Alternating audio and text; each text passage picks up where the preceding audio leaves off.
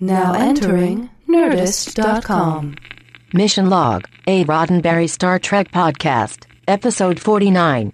Return to tomorrow.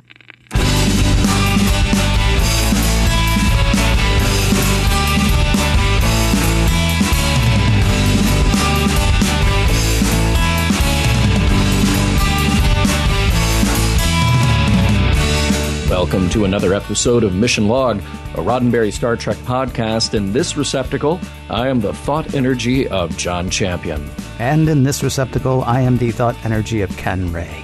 Each week, we join our consciousness with an episode of Star Trek to see if we can determine the morals, messages, and meanings, and then we'll figure out if they stand the test of time, just like our robot bodies will in the future. Ken, some uh, for some reason I picture you've already got a robot body in the works in the garage. Grow the nanobots, dude. I am. I am absolutely. I no, no. I got plans.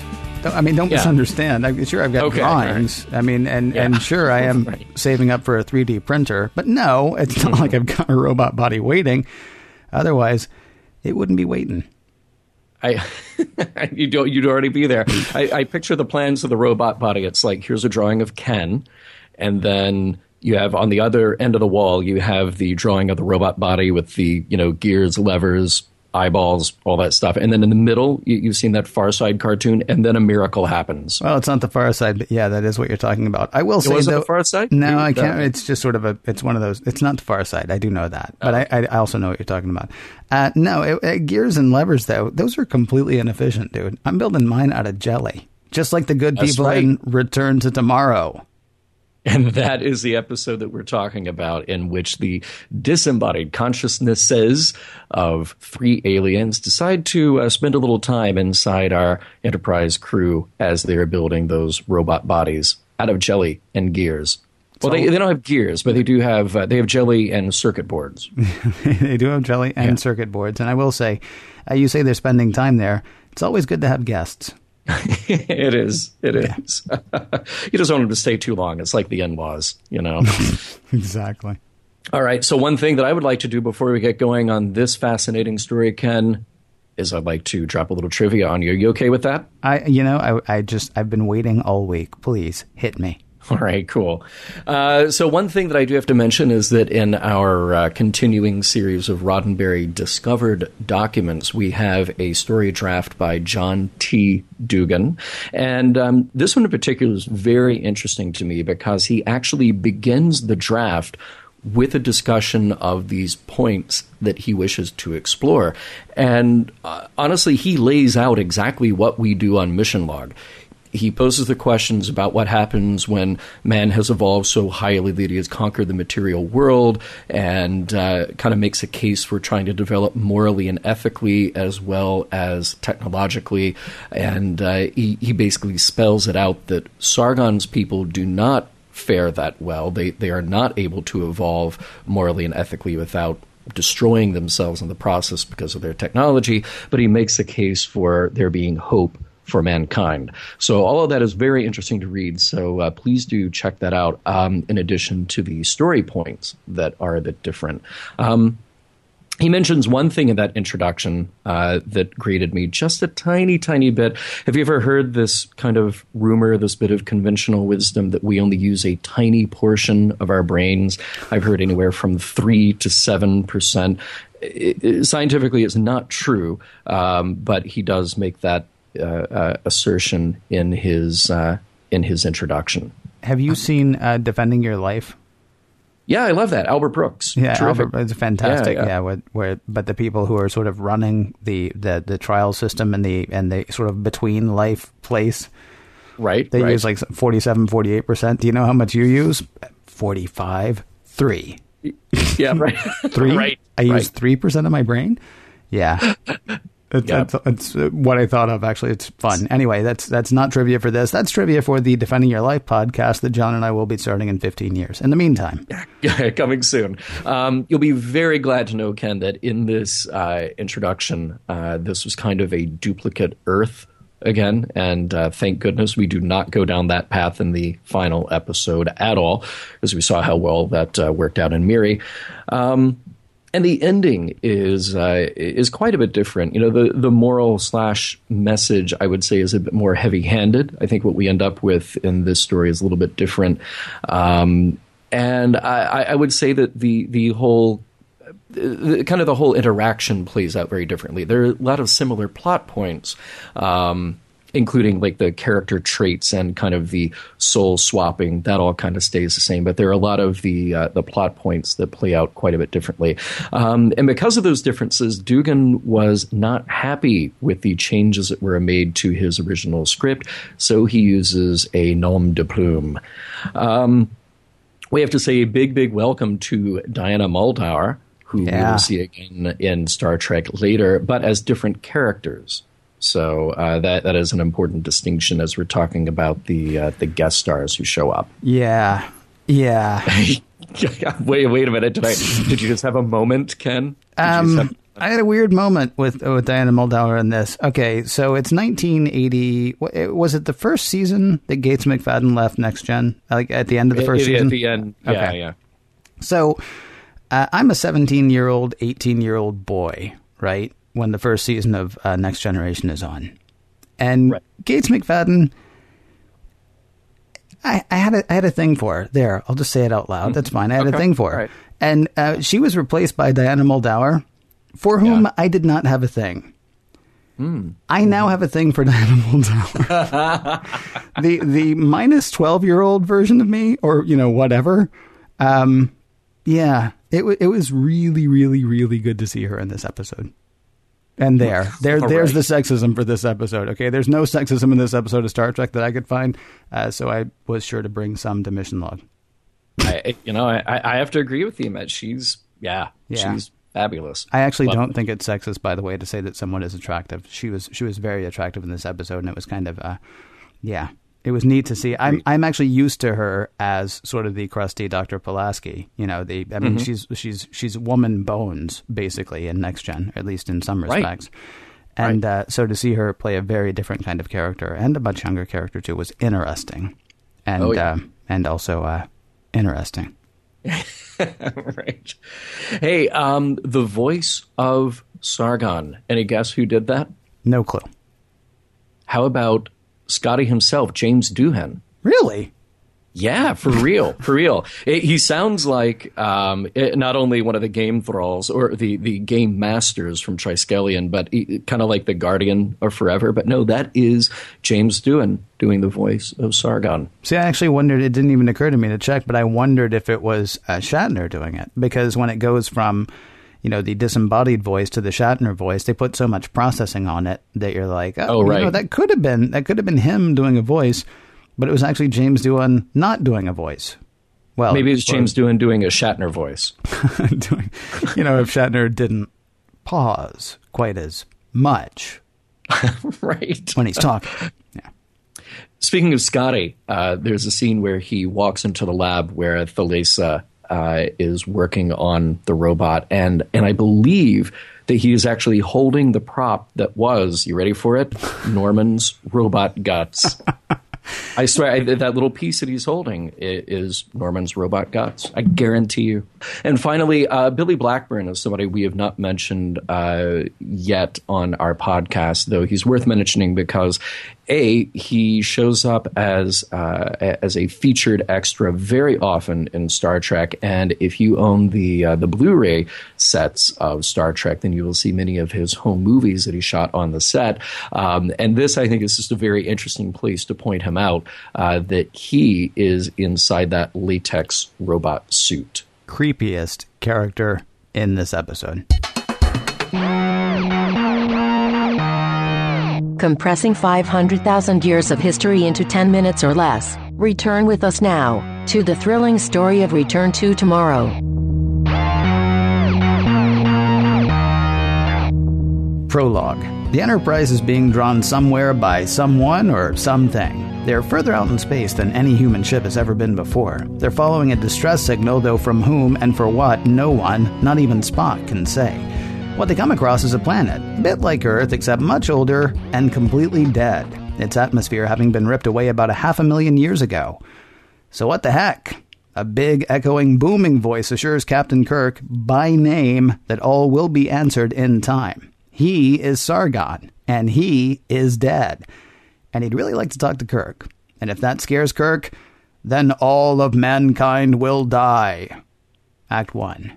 Strange new life and new civilizations is what the Enterprise does, so Kirk decides to stay and investigate. Spock says he's found both energy and a chamber on sensors 100 miles below the planet's surface.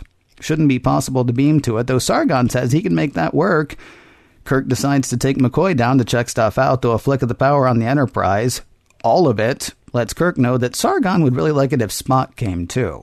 So, it's Kirk, Spock, McCoy, two red shirts, and well, hello. And you are? She is Dr. Anne Mulhall, astrobiology. She was sort of ordered to the landing party, probably by Sargon. Sargon uses the Enterprise to beam the landing party down, minus the red shirts. 100 miles below the surface, Spock is impressed by the chamber. It's about half a million years old, likely built around the time whatever destroyed the surface destroyed the surface. A door opens at one end of the chamber, revealing a light up globe. This is Sargon. Well, kind of. This is a receptacle holding the life force and energy of Sargon. He used to have a body, but now, eh, not so much. He's also got this weird habit of referring to the Enterprise crew as my children. Well, his children, but when he says it, it's my children. He thinks it's possible that they are the result of his races colonizing the galaxy 6,000 centuries ago. Dr. Mulhall doesn't think that that's the case for humans, though Spock says that would explain a lot about Vulcans. So, what happened to Sargon and his people? Well, they sort of failed the crisis that all civilizations that survive long enough reach. Their brains got too big. They thought themselves gods. Doesn't explain what happened exactly, but it is fairly ominous. So, what can Kirk and Company do for Sargon? He'd like to borrow their bodies, something he explains by inhabiting Kirk's body and putting Kirk's dim, little energy into the globe receptacle. Wow, feels good to be in a body for Sargon. It's been half a million years after all. Also, Kirk's body is excellent. Don't worry, he'll give it back. Yeah, maybe he could do that soon, though. Mulhall and McCoy say his heart's going too fast and his temperature's going too high for the Kirk body. At this rate, he will kill Kirk. Well, that might make this next part awkward. See, there are, uh, there are two more just like me in the other room. I'd like one to borrow Mulhall's body and one to borrow Spock's. We need them so that we may live again. Act 2. Meet the glowing globe receptacles of Henoch and Thalassa. Thalassa is Sargon's wife. While many of the best minds were chosen to survive, only three have made it for these 500,000 years, including Henoch, who was on the opposite side of whatever battle destroyed their planet from Sargon and Thalassa. If it's cool, they would like to borrow the bodies of Kirk, Spock, and Mulhall for a bit, just long enough to build humanoid robots to inhabit. And now, if you'll excuse me, I need to get out of Kirk's body. Kirk is conscious of everything that happened while he was away, and he is all for it. Mulhall and McCoy are not so sure, so Sargon says, hey, no rush. Go back to your ship, talk it over. Everybody's got to be cool with this, or it's not cool.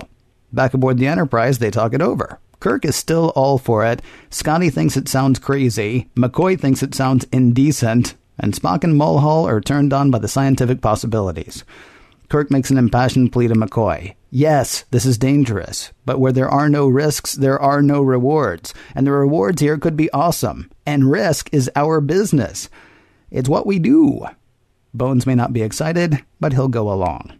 Three receptacles to beam up, and in no time the bodies of Kirk, Mulhall, and Spock are inhabited by Sargon, Thalassa, and Henoch. Henoch is totally turned on by being alive and by Nurse Chapel, and he tells her so. Thalassa is also stoked to breathe again, to feel again, and by the way, husband, way to choose a smoking hot bod for yourself. Hey, back at you, sweets. Now let's make out. In other people's bodies. Henoch is impressed with Spock's body. It is way better than the human bodies. He tells McCoy that it's weird that the Vulcans never conquered the humans. McCoy explains that the Vulcans worship peace above all else. Oh, yeah, says Henoch, just like we do. The new inhabitants are too much for the bodies of Kirk and Mulhall. Spock's body can take it, though. Henoch says he'll make a concoction that'll make the other bodies work for Sargon and Thalassa. He takes Nurse Chapel to help him, though he doesn't do exactly what he says he'll do. Henoch sabotages the formula meant to keep Kirk's body going. He wants to keep Spock's body for himself, but to make that happen, the Kirk Sargon combo will have to die. Chapel picks up on the ruse, though Henoch erases that part of Chapel's memory. Act 3. Bones is worried, but all seems to be going okay. The construction of android robots is underway. Sargon and Thalassa are getting touchy feely during their work, though Henoch points out that all the feeling parts will be gone once they're in their robot bodies. Sargon says, sure, but our big brains will still work, and we can help people. Yeah, says Henoch. That'll be great. Sargon goes woozy, though he says he'll be fine after the next injection. Chapel's preparing those, and there's, um, uh, there's something about that, um, wow, weird. I had something to say, but, uh, yeah, I guess everything's great. Thalassa continues work on her robot body, giving Scotty, the engineer, a glimpse at their advanced abilities. A chiding Henoch shoos Scotty out of the lab, though, and now he starts to work on Thalassa. Robot bodies are going to suck, and you know it. We should totally keep these bodies. We could help people that way. Thalassa's against the idea, though she's also starting to hate the idea of the robot bodies. On another deck, Sargon calls to McCoy. He's not doing so well. He's checking Henoch's formula, but everything looks okay. Now Thalassa starts trying to talk Sargon into keeping the bodies that they're in right now. He answers her by dropping dead. Act 4. McCoy is able to stabilize Kirk's body, but Sargon is gone, and Kirk's stuck in his receptacle. Henoch continues working on Thalassa's robot body, though when it's done, she says she can't live in that thing. She goes to McCoy, promising a way to save Kirk. There's just one condition. She'd like to keep Mulhall's body. Cool? Come on, you barely even knew Mulhall. Just keep it quiet. Look, we could take your ship and anybody we want. You're a tiny little brain. You ought to be worshiping me. I can make you writhe in pain with my thoughts, like I'm doing right now. Okay, my bad. Got a little carried away there. You know, Sargon was right. I really can't be trusted with a living body. The temptations are just too great. That's what I wanted to hear, says Sargon. Turns out he wasn't dead. He had transferred his consciousness to the Enterprise. Now he's got a plan, one that involves Nurse Chapel. And not Dr. McCoy. Don't let the door slide India on the way out. Two shakes of the ship, and McCoy is free to head back to sickbay, where he finds Kirk and Kirk's body, Mulhall and Mulhall's body, and all three receptacles burned and broken, and Spock's consciousness gone. Ah, well, nothing to be done, according to Kirk. Make a potion that'll kill Spock's body too, please. Kirk and Mulhall head to the bridge, where Henoch is taken over. The problem is Henoch is still super smart and super powerful. He stops everybody who tries to stop him. Everybody, that is, except Nurse Chapel. She manages to inject Henoch with the poison, killing him and Spock's body. Kirk mourns the loss of his friend, but come on, this is Spock we're talking about. Sargon couldn't let that happen. He shoved Spock's consciousness into Nurse Chapel for a bit. Now Spock's back in Spock's body, and Sargon and Thalassa have to pass into eternity. After they borrowed the bodies of Kirk and Mulhall for one last kiss now into oblivion, together, forever, and never to part. The end. That was beautiful. You like the Rick roll at the end? I, that was excellent. yeah. Yeah. Um, boy, there, there are a lot of little uh, observations that I had about this one. I, by the way, were they mourning Spock uh, a bit more in this than they were in the Immunity Syndrome? It's hard to tell because whenever you mourn Spock, it just goes by really fast. Yeah, they, I mean, a bit more, but not much more. I mean, okay, you know, uh, definitely Kirk was more into the fact that Spock was dead and sad about it. Uh, yeah. But I think screen time, we maybe got four extra seconds of ah Spock man, I just I hope one day that guy gets a proper funeral. I really do. you know, we might spend years mourning Spock before we know, you know, whether or not he's going to make it or not. Exactly. Hey, um, uh, did you notice that Kirk mentions the Apollo program again before we actually got one off the ground? This was actually after the uh, the launch pad disaster, uh, the Apollo 1 mission that killed uh, Gus Grissom. But it was before we had actually launched one, and certainly still years before we got to the moon. Mm-hmm. Yeah, it's kind of so, interesting. Uh, I mean, when you say years before, yeah. it was about a year and a half before. Yeah, yeah. Yeah. I mean, which is still, but, I mean, it, but the Apollo mission was like a, I mean, it was a thing. Well, it was a thing, but but all all but by the time this air, uh, this episode aired, Right. we had lost the three astronauts on the launch pad, and then nothing for a long, long time because that was a huge disaster. Okay. But um, I mean, yeah, I mean, but- it's it's a little. I, I guess maybe you could say it's a tiny bit of tempting fate. Although what I what I would Hmm. say is it's actually, I mean, they're sitting there saying, in 300 years we're going to, you know, have interstellar travel and we're going to have transporters and you're not going to have to cut into people to actually cut into people if you're going to perform surgery or something like that. So, I mean, to go out on a limb and say in the next year and a half to two years we're going to do this thing that we're already planning to do, that's literally on the launch pad. I mean, yeah, it's. I mean, it is neat. It, it it would be very much a. I guess putting yourself back in 1968, it would very much be a wow, neat. That thing that's supposed to happen, like you know, next year, Uh, is actually part of the history of this show. Yeah, that is kind of cool. Now that you mention, Well, it. was still, you know, like I said, it, it was in flux. It, it was a, a, a terrible tragedy that they were lost, and it was a huge risk. And when I say the word risk, I think we we know where we're going on this. we take Risk risks. Is our business. Risk is our Yeah, business. I, it's what we do. I hope, I hope, Ken, that you did exactly that I did. And as whenever you watch this episode, you stop, you stand up, and you give it a slow clap. You start the slow clap because I'm compelled to do that whenever that moment happens. I absolutely did not do that. Uh, you should try it next time. All right, Uh, well, I'll see what I can do. enjoyment. Yeah.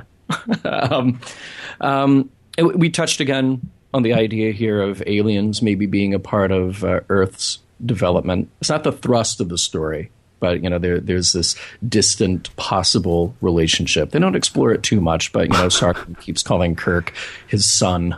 You know, you know what I wondered about uh, was What's like had had we gone ahead and gotten the robot bodies, you know, Henoch Yeah. and uh, and Sargon and Thalassa, um, might we have ended up with sort of a Prometheus thing where they they see you know what happened? Like maybe they go back into the historical archives and they're watching reruns of you know. I don't know, like the Real Housewives of Orange County or something, and they like have a Prometheus moment. Like, no, no, this has gone terribly, terribly wrong. Let's get get me some black goo in here because Oh. we, we gotta we gotta we gotta fix what we broke. I gotta ask a question. Did um Yeah, yeah. and I'm kind of surprised actually that we're not putting this in topics, but since you say it's not a major thrust of the story, I guess that's I guess we'll Sure. go, go ahead and do it outside of that.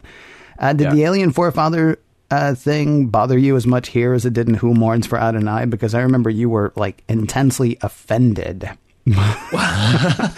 by the idea that I- we I- didn't I do this ourselves in Who Mourns for I, Adonai. I, I, was I was a little more disappointed because I, I, I don't really jive with that whole thing. I, I, I think it's I, I don't know. I, I think when you treat that kind of thing seriously and outside the realm of fiction, then I, I definitely have a big, big problem with it. I think in this, I didn't hate it nearly as much as Who Mourns for Adonai for two reasons. I mean, one is that um, we kind of introduced the idea, we introduced it very vaguely. Sargon just says, yeah, you know, 600,000 years ago, we had ships all over the place. We kind of lost track of what happened to that. We may or may not be related, but that's not what's important. We, we have some similarities. We may or may not be related. And then um, Mulhall steps right in and she kind of says, no, no, no, no, no. Um, we we pretty much know that uh, you, you know we've we've got the emergence of this strain of primates about 600,000 years ago. And our, you could finish that sentence by saying, and Homo sapiens don't appear for about another 400,000 years after that. So they kind of introduced it, but they kind of dropped it. It, it was less important in this, so I didn't really, I didn't really have a big problem with that. I'm going to hit you with a couple of other things really quickly as far as this goes. Um, Sure. I guess first of all, it is a bit more Prometheus than it was Who Mourns for Adonai, because in Prometheus we actually see them basically, you know, plant the seeds of life on Earth, whereas in Who Mourns for Adonai we know that that guy Apollo that they're talking to uh, had appeared to extant humans at some point in the past. I mean, they Right. people were able to worship to worshipped. Right. Yeah. People were able to worship Apollo as a god because they had seen Apollo do godlike things. Um, what about 2001? Does it bother you in 2001 that we that we got like you know we got you know ape group A and ape group B and it was interference by some sort of alien you know something that actually moved Hmm. Yeah. one of those versions along and the other one sort of died out. Yeah, that's interesting. I, I guess, uh, boy, here's a whole other podcast for us. Yeah, I mean, I, I, guess it depends on how literally you take what happens in 2001. You know, um, it, it's kind of funny in the early drafts of that they literally had the monolith as like a TV that would, you know, the, that would teach these apes, basically bring them education to to be better than what they are. Um, but I, it, I hope it, it wasn't showing the Real Housewives of Orange County. No, no, no. Um, yeah, I, I, I, don't know. I mean, I, I, guess it's two very different things if you go down that path of, well, we're here, we evolved, but then we used outside influence for our education and our betterment. Um, because at that point, well, anything is an outside influence. Just matters how far you look, um, as opposed to actually being seeded here by some genetic material or, or biological material, which is a whole other interesting topic in and of itself. You know, if um, the very idea that there may be uh, bacteria or or chemistry that exists on a meteor that has been hitting planets all over the galaxy for hundreds of thousands, hundreds of millions of years might have some influence on what life arose there. I think the problem is, for me, when you get into this idea of fully formed human beings just sort of plopping down on Earth, and that's what became the human beings that we have today. You know, I, I think that's where I have a bigger problem with it. All right. Yeah. But hey, but hey, I got to point out before we move on Spock and Chapel shared a little consciousness, and I think Chapel was pretty excited about that. Yeah. Now you make me soup.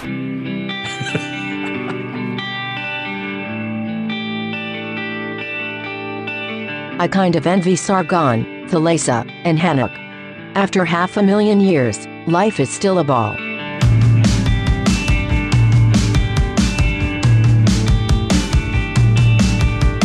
Should we chalk this one up to carbon chauvinism? Because it, here it's the bad guy who wants the human body.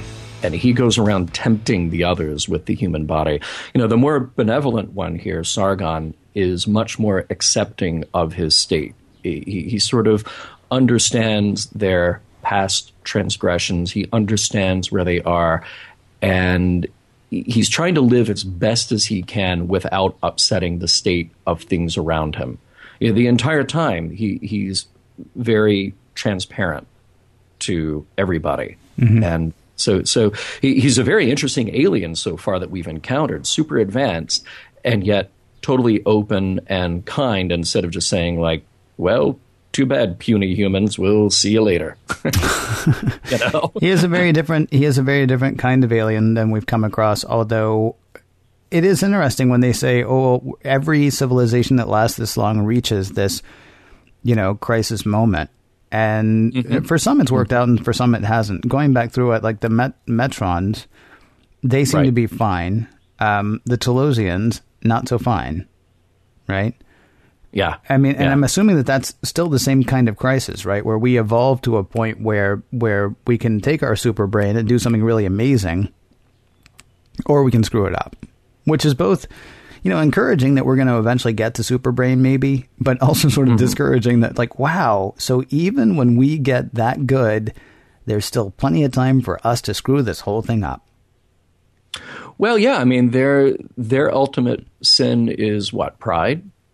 I, it, you I know, know, they they evolve. Uh, yeah, you know the the, the crisis I, I, think is academic at that point. There, there's talk of nuclear uh, weapons in this episode, but clearly Sargon and his race have evolved even far beyond that. Right. You know, they, they, they made it through the whole thing that um, Taste of Armageddon. you know that that that's puny. they, right. probably made it through their whole period of computer warfare. Uh, but he says that then they thought of themselves as gods. And, mm-hmm. and, that's when everything started to fall apart. Okay, but is is that I mean is that the crisis though, or is the crisis just what do you do when you gain almost ultimate power? Okay, so their particular failing right. was okay. Well, so we thought we were gods, and then we tried to do too much, and that apparently led to the destruction of our civilization. Uh, the gamesters of Triskelion actually made it to that same crisis point. And what did they do? Mm-hmm. They started playing games with other people's mm-hmm. lives. that's right. you know that's what they did. What did the Talosians do? They're kind of a different race actually because they were as far as we know you know just sort of groovy humans who then had some cataclysm on you know on the planet's surface so they went underground and that's when they started working on their you know brain abilities and but then once they had that crisis well obviously what we need are slaves so let's get Yeah. us some of those no not to fight you know play games for us but to actually build things and take us back to the surface Right. Right. I don't know. I mean, is so? I mean, is the crisis just what happens when you get too much power, and then there are again like a million ways to blow it, and then I mean there are also ways to not. I mean, you've got, um, oh, uh, Blaylock, Blaylock, Balok. Balok from uh, from I'm Balok. from the Corbomite maneuver, right? He seems. I mean, his only thing is he's kind of afraid of what people are going to think of. You know what he looks like. But I mean, Sure, he's ultra. tiny. Well, yeah, right. He looks like a kid. He's like Ron Yeah. Howard's brother for crying out loud. Right, he's yeah, ult- he's ultra powerful, but you know he's also he seems to be you know going along fine in the universe. There's Trelane's parents. I mean, they're trying to raise Mm-hmm. this you know hyper brain kid, and that's not necessarily going so well. But otherwise, they got it going on. There are, as Hmm. we mentioned before, the Metrons. There's um, who was it in uh, um, ah ah with the Klingon? Come on, Oh, the Organians. thank you. Yeah, I mean they seem to actually be doing okay too. Mm-hmm. So I don't know that we actually know what the crisis is, unless the crisis is. I mean, it doesn't feel like pride was the thing. It feels like pride was the thing this time. It feels more like the crisis is. It's almost like the crisis is living too long. if Yeah. that makes any Yeah, sense, or surviving too long. Sure. Now I got a question. Okay. They seem, as far as I'm concerned, and this will surprise you. As far as I'm concerned, they seem to have a pretty good plan. Let's build robot bodies, right? Sure. Yeah. Can we back up I- for I'm a with second? you. I'm with you. The very Okay. first thing that I'm going to work on, if I'm working on my robot body, and as we've discussed, I've got the plans. Very first thing I'm going to work on is making sure that I can feel what I want to feel before I inhabit that robot body. And that's not to say I'm just going to be able to flip a switch and turn on happiness, but you know who says you can do that now? Uh, Tony Robbins and Deepak Chopra. I mean, there are people who Oh, think yeah. that you can go ahead and do that today. So the idea Sign of well, the idea though, if you're building a robot brain, you know, you can build functionality into it that will react with, you know, sort of happiness. Um, I'm going to tell a story and it's going to seem like it's not going to make any sense, but I remember it still almost 20 years later. The saddest thing that I ever saw was a kid learning to laugh at something that was not funny. He was, I know. He, so he's, he's his kid. It, it really was horrible, and it's burned into my head. And this kid has got to be like in his early twenties now, and he's probably still doing this. He's probably watching reruns of of the Brady Bunch and thinking it's the most hysterical thing ever. And that little boy's name was Commander Data. No, here's the thing. So, so this kid's getting out of a car, right? And his friend, uh, a six-year-old, riding in the back of the car as well. Mom's driving in the front seat, whatever. Kid in the back of the car says something, Mm-hmm. and it was obviously meant to be a joke to make the other kid laugh, and the other kid didn't laugh. And the kid in the back of the car says it says, "I said," and then repeats a stupid joke louder. And the kid going into the house turns around and goes, "Ha ha." And that's it. That is, I mean, at that point, that kid started down the road to ruin as far as I'm concerned. Now, here's the thing we learn to enjoy things that are not inherently enjoyable throughout our lives. There is nothing inherently better about Steely Dan than there is about the Chemical Brothers, but somewhere along the way, you might choose to like Steely Dan and I choose to like the Chemical Brothers, or vice versa. Or we might learn to hate both of those in favor of the Dixie Chicks or, or Toby Keith Whoa, whoa, or, whoa. or we might hate all of those in favor of Mozart or Beethoven. We are constantly learning what to like and what not to like, and and there are a million things that go into that. And just having a robot brain does not mean that you're not going to feel. I, I'm not a carbon chauvinist. I think we have discussed this a time or two. Silicon Well, forever. Get your T-shirt. you Tell know, your friends. They, they, they've had a half a million years to work on it. Well, that, you know? that was the other thing that was kind of weird. So they're ultra powerful. They can control the ship. They can talk to you to the ship from from far, far, far away. But they're hmm. apparently not talking between terrariums. right, right. That was that was a, that was an odd sort of. I mean, it's a minor thing because had they been Yeah. able to do that, then obviously there's no story because they haven't been able to work out with Henoch over the half a million years. Well, you you could make a uh, you could make a case for it that, that they have no machinery or whatever it is that they need to do. You, you know, all, all they have is their little consciousness terrarium to play with, and that's it. but it does seem like if they're that far evolved, you could almost do a Talosian thing and use that sort of power of illusion to then distract yourself to, to do other things. But whatever, that, that's a whole speculative argument way, way down the road. Yeah. But I have to ask you, Ken, has the crew of the Enterprise evolved a bit here. I, I, pose that to you that they may have evolved. Now, our listeners who know, um, I, I, would say at this point, almost our uh, our sick fetish for Dr. Roger Corby are probably not surprised to hear his name invoked in this episode. But but we have to compare these uh, stories. So when we met Dr. Corby, uh, we were ready to get rid of that guy in no time and, and his plan in no time. But here, Kirk's scientific curiosity is aroused. And Kirk is the one in that great speech who is tempting his crew the way that either Corby or even Harry Mudd did. He's mm-hmm. telling Scotty, look, uh, warp engine the size of a walnut. And, yeah. and, he goes around the table, and, and McCoy is incensed, and you cut back to Scotty, and he's like, "No, seriously, walnut, because we should talk." you know? Yeah, I don't know that. I don't know how evolved they are here. Honestly, I think it really has to do with permission versus theft. I mean, mm-hmm. it's, it's the fact that Sargon is being upfront with them. The fact that Sargon is saying, "I want to borrow your body." I mean, and and yeah. he even that even goes about I don't know. You could almost say it, it's sort of like what uh, Kirk said. I guess it was to the Organians, where you know the Organians are like, you know, you could take whatever you want from us. No, that wasn't the Organians. I can't remember who it was. But uh, when they're uh, trying to get the lithium crystals from some alien, the alien's like, no, no, you can't have it because you might use it for war someday. And then the alien says, well, you know, you could take this. And Kirk's like, yeah, mm-hmm. we could, but we're not gonna. Um, we're talking about mirror, mirror. Yeah. Yes, that's right. Thank you, Mirror yeah. Mirror. Mm-hmm. Uh, you get the same thing. You kind of get the same thing here from uh, from Sargon. He shows them, look, I could take your body, and you actually have yeah. uh, Thalassa, uh, uh, say it later. Yeah, I could take your body. I could take your ship. I could take everything. All right. I right. want permission. I think that's why. I think that's probably why Kirk and and crew are so cool with it. Now, what I do think is kind of funny is we're assuming that they don't have a policy of non-interference as well. Oh um, yeah, big time. And yeah. and we're okay with that no, no, no, people from this other planet. I can't, I can't give you a gun that's not flintlock because that, that leaps like, uh, like 400 years ahead of where you are. Oh, oh, you have technology that'll leap us 10,000 years? Yeah, we'll take some of that, please. I mean, yeah. why can, is it? Can, can, we talk about that walnut engine again? exactly. uh, even yeah. Spock, even Spock is like, wow, we could seriously, we could kick some major butt if we had this. Not not in a military way, more like we could just skip the next ten thousand years of you know trying to learn this and figure it out ourselves. Uh, no, you know it would be great? Just hand me all of it. right.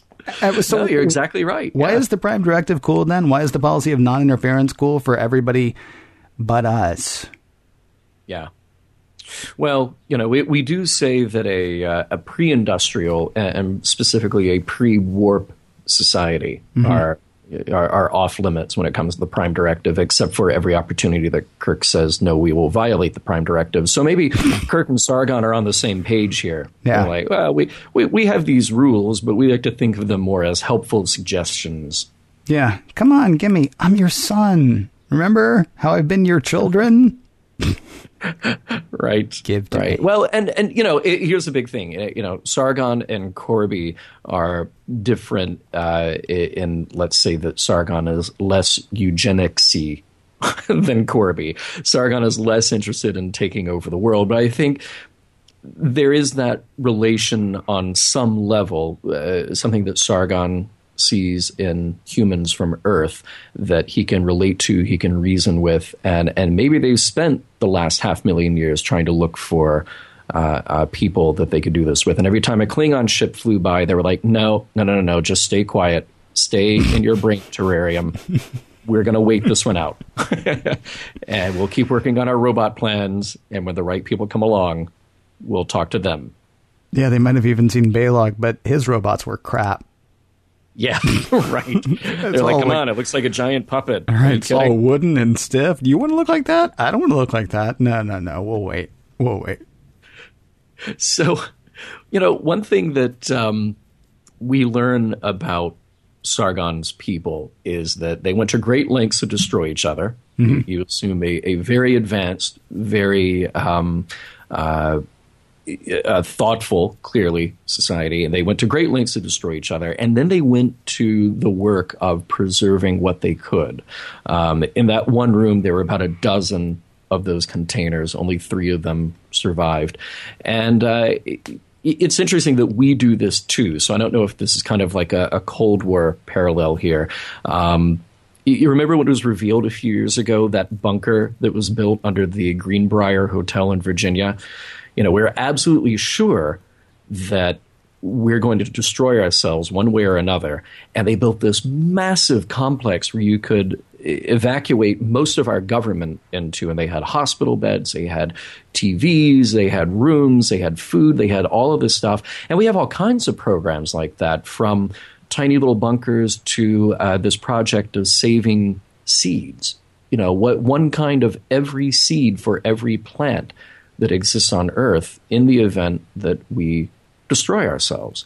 And on Sargon's planet, they went to the trouble of saving mines perpetually, which I thought was a really interesting idea. Because if we do run into that problem here on Earth, where we face a crisis, well, who gets picked to survive? Who gets to go into that bunker?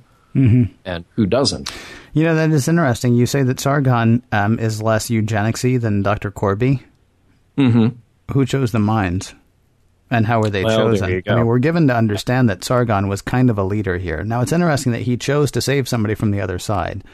I mean, Henoch hmm. was fighting on you know the opposite side or disagreed to some level. Right. Um, yeah, we don't really have a clear idea of what the war was or what the what the crisis was, what the what the inflection point was on their right. planet. But I mean, it must have been pretty bad because no atmosphere. Great food. Yeah. yeah, right. Great food, but no atmosphere. Thank you very much. Two shows nightly. Be sure and tip your thing.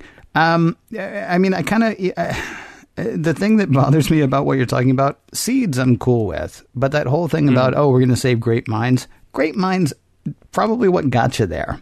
You know what I mean? Yeah. I mean, part of me is like, it would have been cool if it had been like Sargon, the great and powerful, and like a plumber and a barber, or you know, like like a some comedian, guy, some a comedian, a comedian would be yeah. fantastic. Yeah, no, that joke was really great. Half a million years ago, seriously, half a million years. You can't work on new material.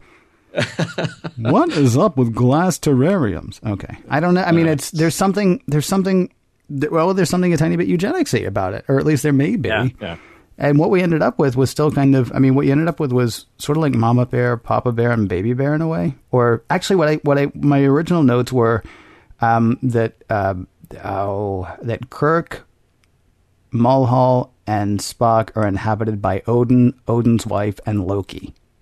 Mm. I mean, that's kind of what happens. Nice. I mean, he's like, yeah. like the guy uh, Henoch is is really just kind of a foil. I mean, he's very much yeah, totally. He's, he's evil. I mean, he, he is the opposite side. Being saved by the, I guess we're going to call them the good guys, really has not affected him in any way. The second he has a chance to go out and be bad again, um, yeah, that's, that's what he's going to do because that's what he is. Not unlike Loki. Right. And it's interesting that Sargon didn't see that coming you know, it was like, hey, uh, Thalassa and I are going to go off and do this human thing for a little bit. We'll get back to you when we see how that goes. exactly. because you can't be trusted. Yeah, let's, let's build um, him a robot body and put him straight into it. Right. Yeah. Uh, th- there's something that, it, you know, there's an episode that you and I did not like very much, uh, Cat's Paw. Mm-hmm. Um, eh, but there's something similar here in that that once you take the aliens and you put them into a physical human form, that's what leads them to temptation. You know, um, and if there's kind of a humanistic message here, it's about sort of overcoming our own negative traits. Uh, these beings are very similar to humans, and and Henoch, you know, you compared him to Loki, and he's he's manipulative and selfish. Sargon is benevolent, um, and, and they've been fighting this out in their own way for far longer than we have, and they still haven't found the answer. They they haven't been able to figure this out yet. Um, you know, like I said in the trivia, the writer was trying to make a point about humans possibly being able to survive and thrive, um, even with these multiple personality traits that we have. Um, but I, I, thought it was interesting that the the human flesh, for them anyway, is what presents that temptation. See, it's interesting to me that you hear a humanistic uh, message in there, a humanism message in there, because the only message mm. that I got is we can't. We're not going to win. We're not going to get over it. Even if we get to, you know, big brain, super brain. Um, yeah, mm-hmm. still in the end. I mean, the answer for Sargon and Thalassa was, okay, you know what we're going to do? Let's kill ourselves. And maybe you can say, well, they sacrifice themselves. Maybe you can make a whole, like, you know, even a Christ-like analogy there if you want to. Uh, but, mm-hmm. but they're telling themselves the same stories that we tell ourselves. We will be together forever in death, in oblivion. I mean, we're, mm-hmm. you know, and you mm-hmm. promise we're going to be together forever. Uh, yeah. I mean, you know, I've, I've never, I've never actually been to oblivion, so I can't say. Here's what I will guarantee, though: uh, we will both be together, not here walking around. Yeah. I mean, that's really yeah, yeah. about the only thing that he can guarantee there. And I mean, the ultimate message seems to be, yeah, you got to know when to you got to know when to hold them, know when to fold them. Almost seems to be the almost seems to be the message. I mean, there's going to be a point where you've just kind of been here too long, and it may be time to say sayonara. Well, it's a little bit of a contrived tragic ending. You know, that that is one of the things that uh, Dugan did not like about the change to his original script, and and, and I could kind of see that. Like, you know, can't they go hang out with Trelane's mom and dad or Apollo's people? Apparently, there's all these you know energy beings just out there in the universe. Places lousy with them. can't fly a spaceship without hitting one eventually. Right. Um, but it, you know, and maybe this is just sort of relying too much on that original story draft. Uh, that that he was trying to make this point about humans having a better shot. Uh, but I, I, see what you mean. You know, it, at least in this story with these characters, with Sargon and Thalassa, they they take that path of saying, "Well, we have to do this." And I'm thinking, "But hey, you, you, still have a robot body. You, you, could still go to the lab. You don't have to do this." Yeah. Um, they take so the, they it, take the Talosian route. Honestly, remember the Talosians mm. were like, "Oh no, no, you, you can't. We can't even work a trade deal with you because." You'll learn how to do this and you'll just screw it up the way we've just screwed it up. So you go ahead, we'll die. We'll die eventually. I mean, that's the difference. I mean, Sargon and Thalassa are dead by the end of this episode, whereas the Talosians, who knows how long it's going to take them.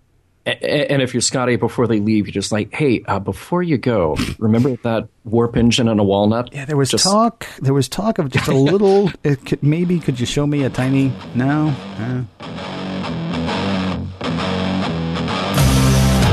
Were the centuries in waiting all for naught, or are there still lessons to be learned from Sargon, Thalassa, and Henoch?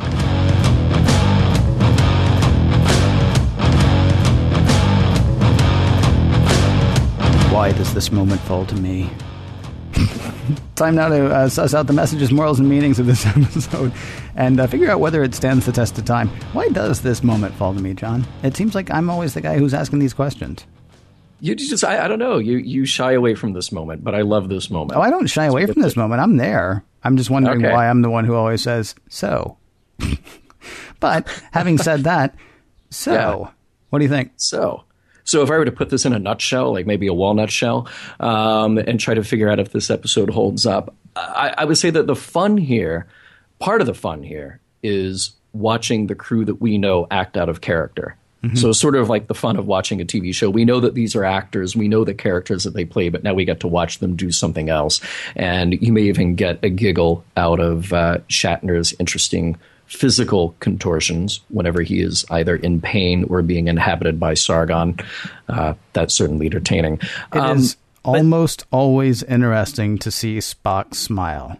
It is almost yes, it's yes. almost never good Yeah, I mean, right. usually when you know it happens, something. something bad has happened. The one time that he smiled, where where you're like, oh, that's okay, is when he realized at the end of Amok Time that, uh, that Kirk wasn't dead. That that's yeah. that's okay. Otherwise, it's like, yeah, well, you know, either he's been you know huffing spores, or he's been taken over by another consciousness, or who knows what's yeah. going on. But if Spock's smiling, yeah, you know, batten down the hatches because probably something's not good. Yeah. But it is, but it is neat to. See, I mean, it's great because you get you know, season after season, and then movie after movie of a very stoic Leonard Nimoy playing uh, Spock. And so mm-hmm. just to see Nimoy walking around going, it's like, wow, right. that is so, he can do that. That's neat.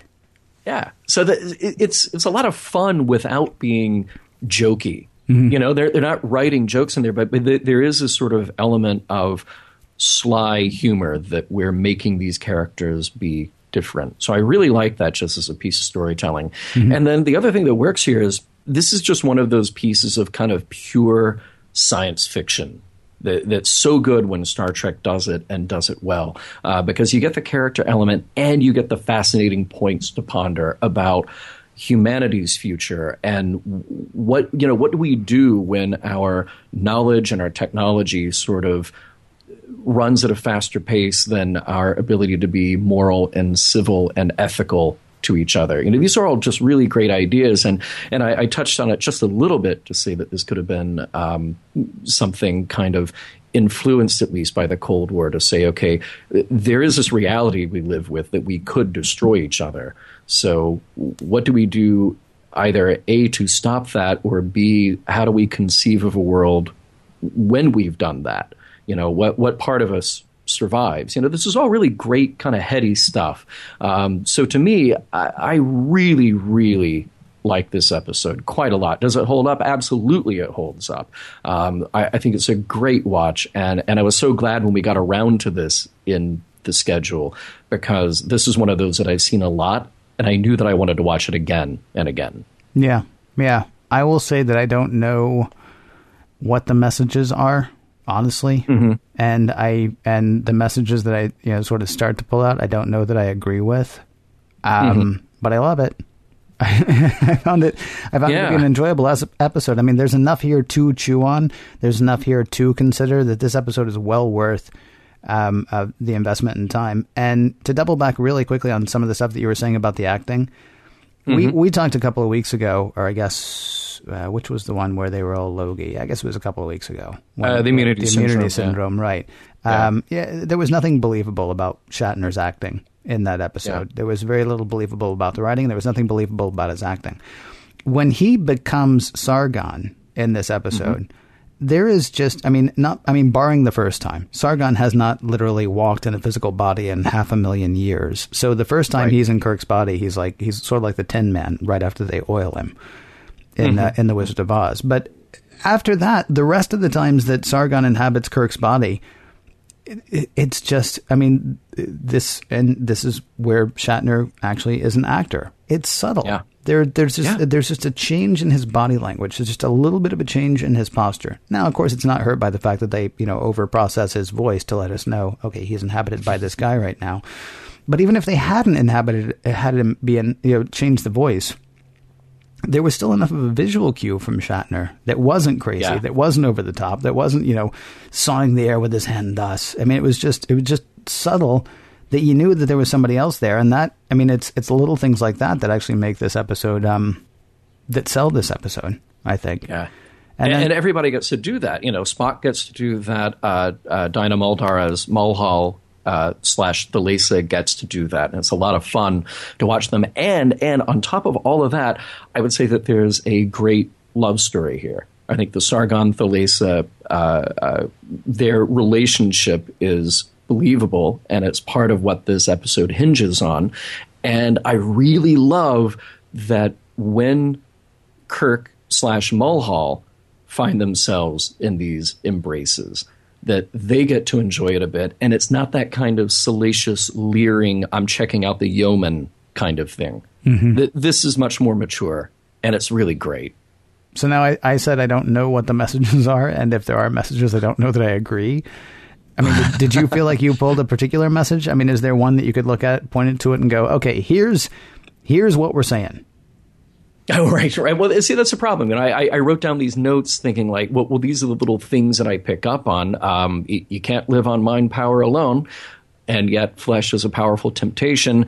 But hey, it's just better to cast yourself into oblivion than to be trapped in a robot. That was for you, Ken. that's a um, that's a crappy message. I think that's a crappy I know, message. I because it, you know it, we say that and we end up with that in the episode, but at the same time, you kind of sit there in, if not awe, at least with a deep kind of respect for Sargon and what his people have done. You know, to, to be able to carry on, to be able to keep their consciousness alive, you know. So it, it's hard to really pin that down to a message. Mm-hmm. I was being more jokey and writing those down. So yeah, I, I, don't know that there's a message. I just I, I think this kind of exists in this space where you get to look at it and you go, oh, okay, well, here's another society that grew too fast, that destroyed itself in the process, and maybe they're trying to learn something from it. Um, it's valuable stuff, but I don't know if that's what this episode is truly about. I don't think it is.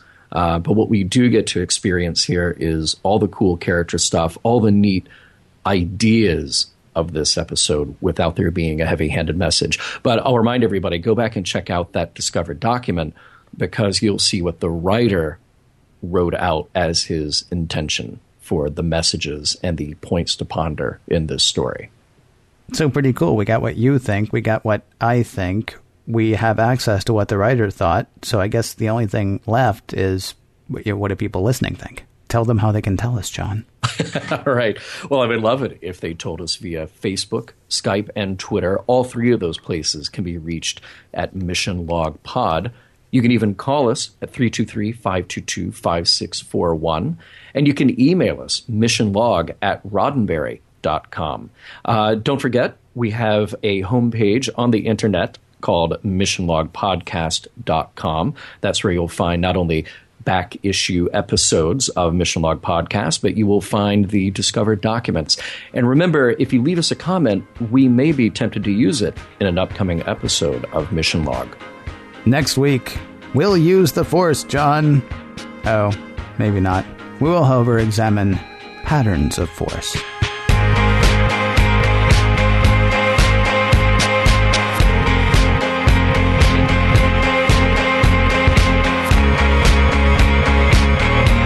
Of the music for the mission log provided by Warp 11, online at warp11.com, and from the album Messages by Key Theory, free to download at keytheory.com.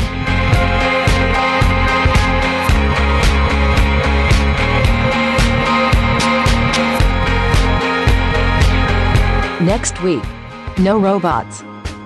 I may not even bother showing up. and transmission.